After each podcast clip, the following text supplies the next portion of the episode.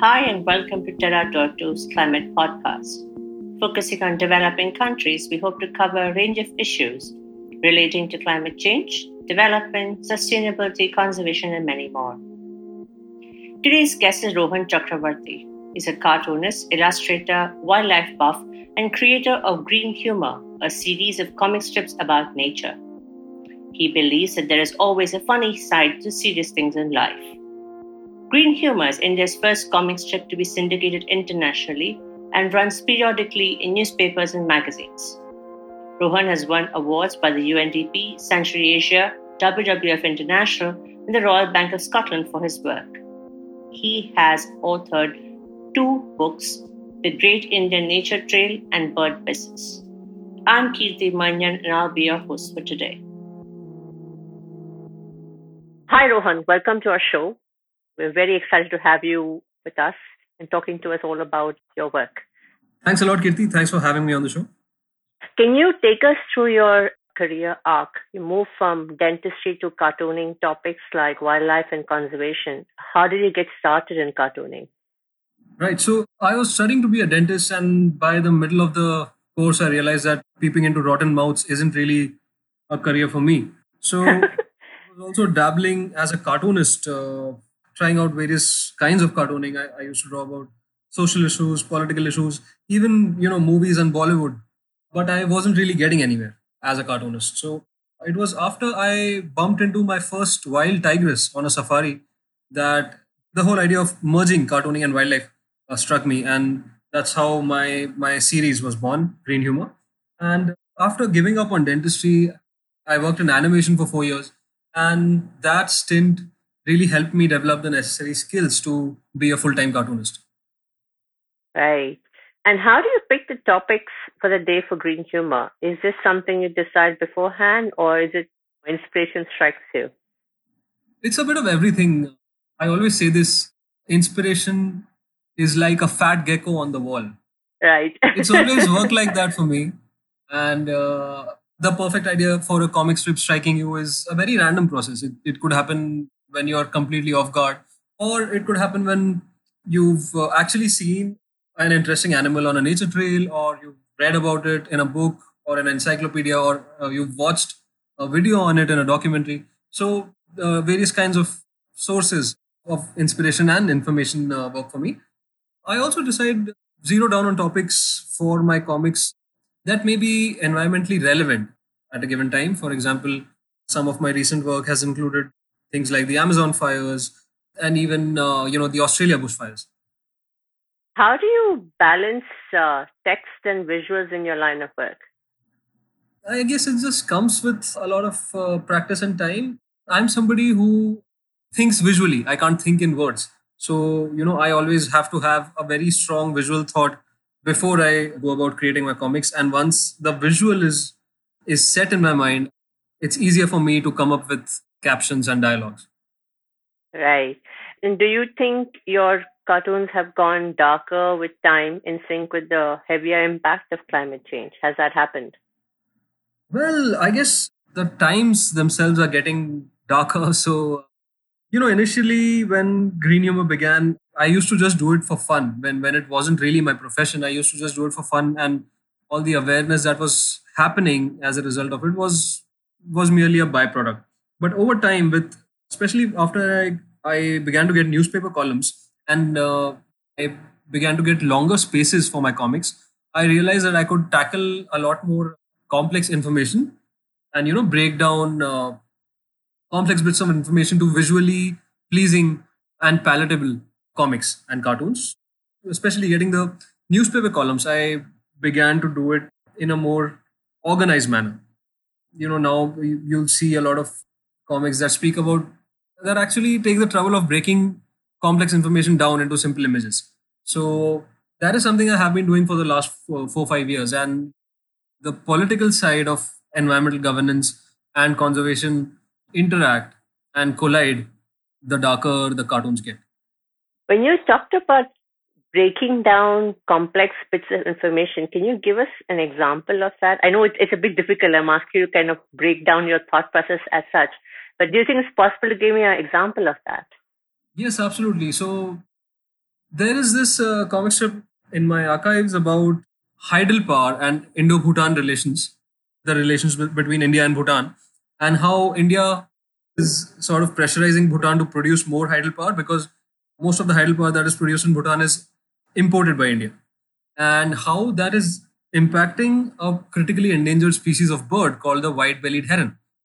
Most of the population of this bird breeds in Bhutan, and it's a bird that is dependent on rivers, perennially flowing rivers for for a successful breeding season. And so this is a comic strip that really breaks down how this bird's biology is dependent on how you know India treats Bhutan as a government. So this is a very complex issue. It's a socio-political issue, and it's not just about wildlife and conservation. So this is one of the one of the most complex issues I have tackled using comics.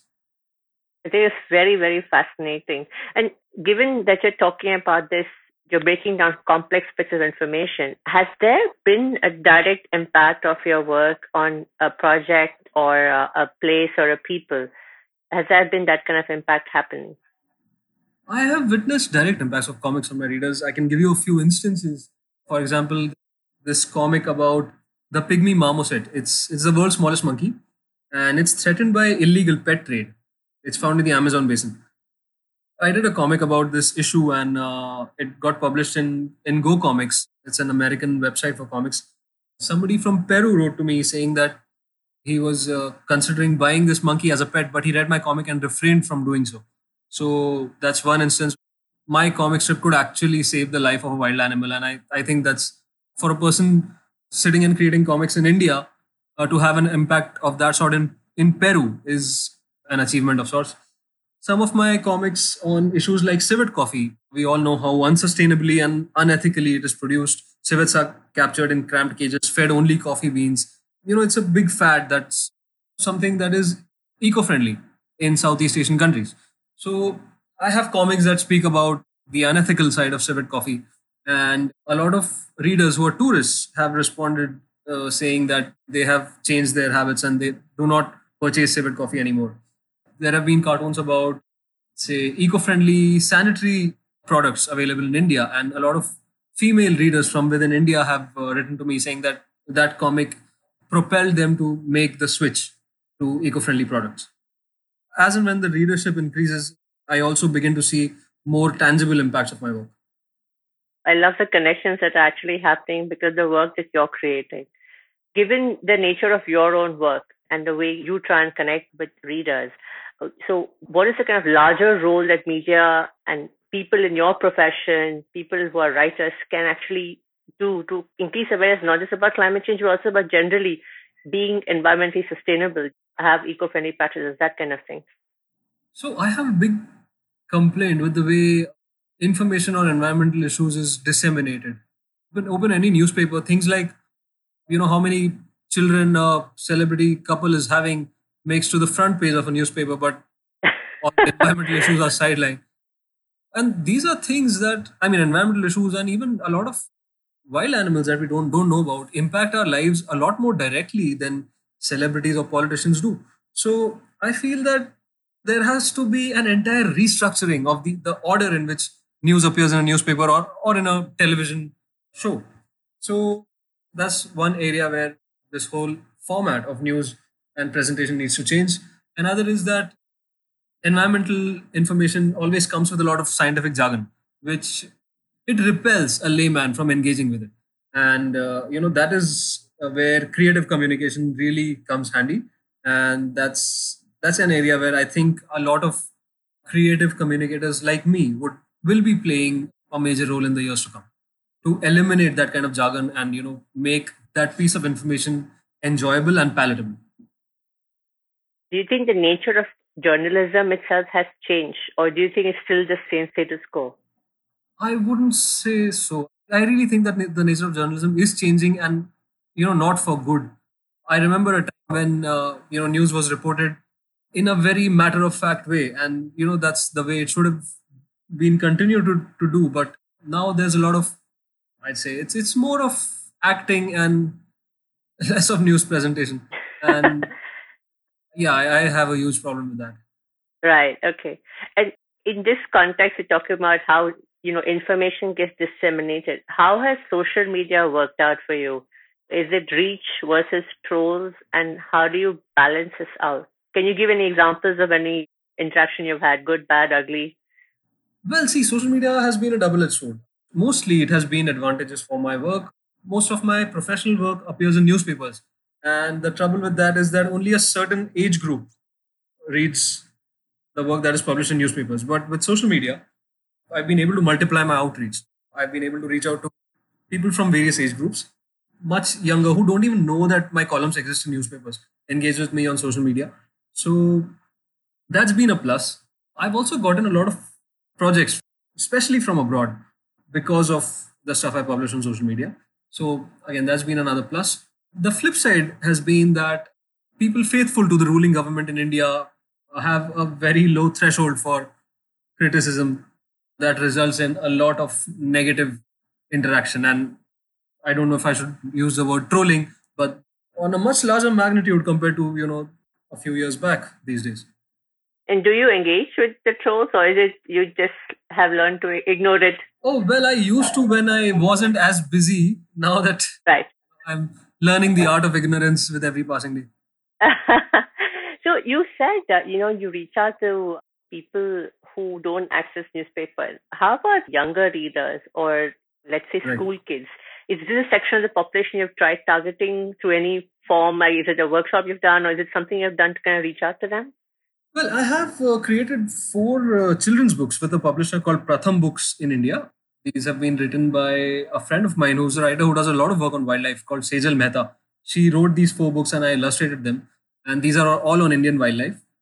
I've recently also written and illustrated a book on snakebite awareness in India. And this is meant for kids, especially from uh, rural areas, from places around agricultural fields. And these are kids who come in direct contact with snakes more often. So this is a comic book on snakebite awareness for kids. And I'm doing a lot of work uh, also with forest departments across the country to reach out to an audience that is not just younger, but also does not speak English. Most of my professional cartoons and comics appears in English in the newspaper. So in order to break that barrier, I'm you know engaging with forest departments to translate a lot of my work into local languages and present it to audiences of all ages, but mostly younger people. Yeah, Sejal should be talking to us next week, actually. Oh, fabulous. Yeah. A question on the book on snake bites. Is this in English? Yeah, it has been created in English, but it's going to be translated into nine regional languages. Yes. Oh wow, that's brilliant. That that means it's it's going to reach to a whole bunch of people who don't have access to English. Exactly. Oh, that's fabulous news. Thank you. So you have over 500 cartoons out there. Any favorites? You know, which still strike a chord with you? I'm usually extremely critical of my work, and I don't remember any of the work I like. But but yeah, I think I keep going back to uh, some of the cartoons that have the right balance of science and humor in them. So, for example, there's this one cartoon about Arctic terns. Arctic terns are the longest migrating birds in the world. They uh, travel all the way from the North Pole to the South Pole and back every year.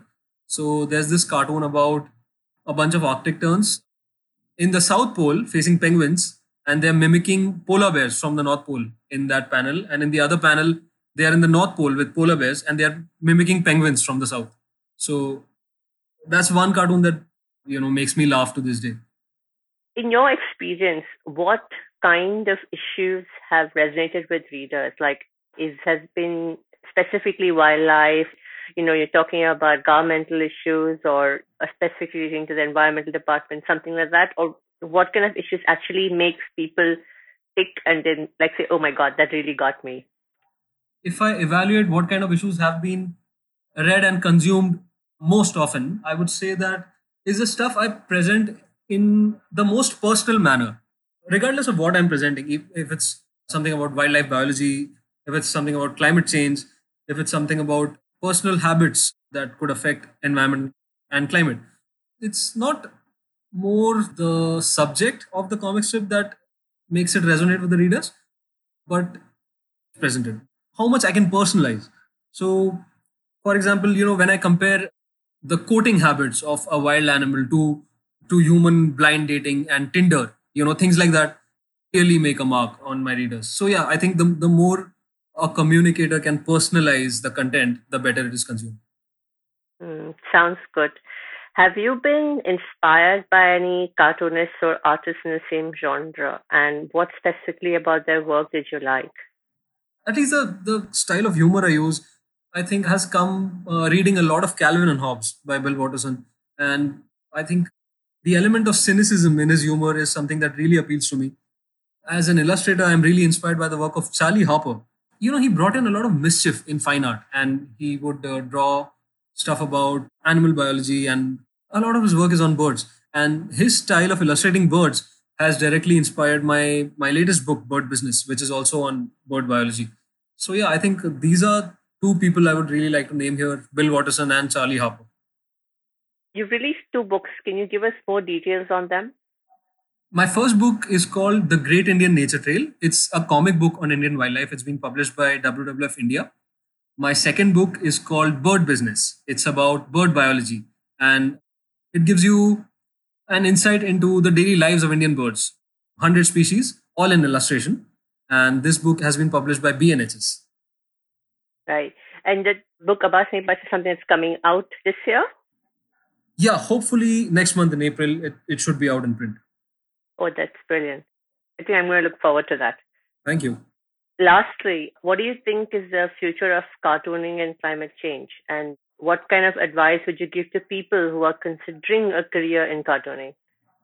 It's both bright and dark because you know print is dying and that's completely shutting down an avenue, a very big avenue that used to exist and led to a lot of daily interaction between a cartoonist and his reader through work. So with the print, you know, suffering such a blow, it does look a bit dark, but at the same time the web is expanding. And although uh, you know the internet and the cartoonists haven't really figured out what to do with each other there are various avenues opening up i foresee that cartoonists my age and younger than me will be looking to tap into and the more effectively that happens the better it is for this art form with various uh, things like merchandising and online patrons you know consuming cartoons i think uh, there is also a bright side to it. So my advice would be to just tap into as many avenues online as you can as a cartoonist and see how it goes. And and of course never stop daydreaming. That's the essential part of doing what i do. And what do you think about cartooning and climate change? Do you think that's something that's going to expand as a role? Absolutely. I, I think a lot of cartoonists who don't really concern themselves with you know environmental issues as a profession are also trying to include environment and related topics in, in their work increasingly these days. So I think there's quite a bright prospect on that front. Uh, I don't know if I'm if I'm sounding optimistic or pessimistic here, but yeah, definitely looks like a, a bright area to step into. Okay, perfect. Thank you so much, Rohan. I had a lovely time talking to you. Thanks, Kirti Solday. Yeah, I really appreciate the time you've taken to talk to us. Thank you very much.